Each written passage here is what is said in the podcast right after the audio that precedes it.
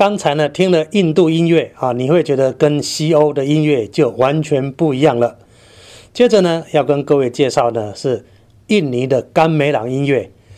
印尼甘美朗其实在音乐史里面还扮演着一个蛮特别的角色。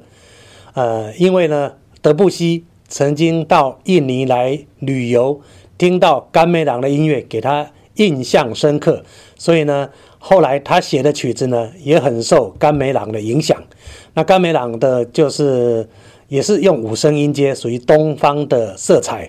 那所以呢，甘美朗也因为德布西的运用，让在研究民族音乐里面呢，这个发挥了很大的特色。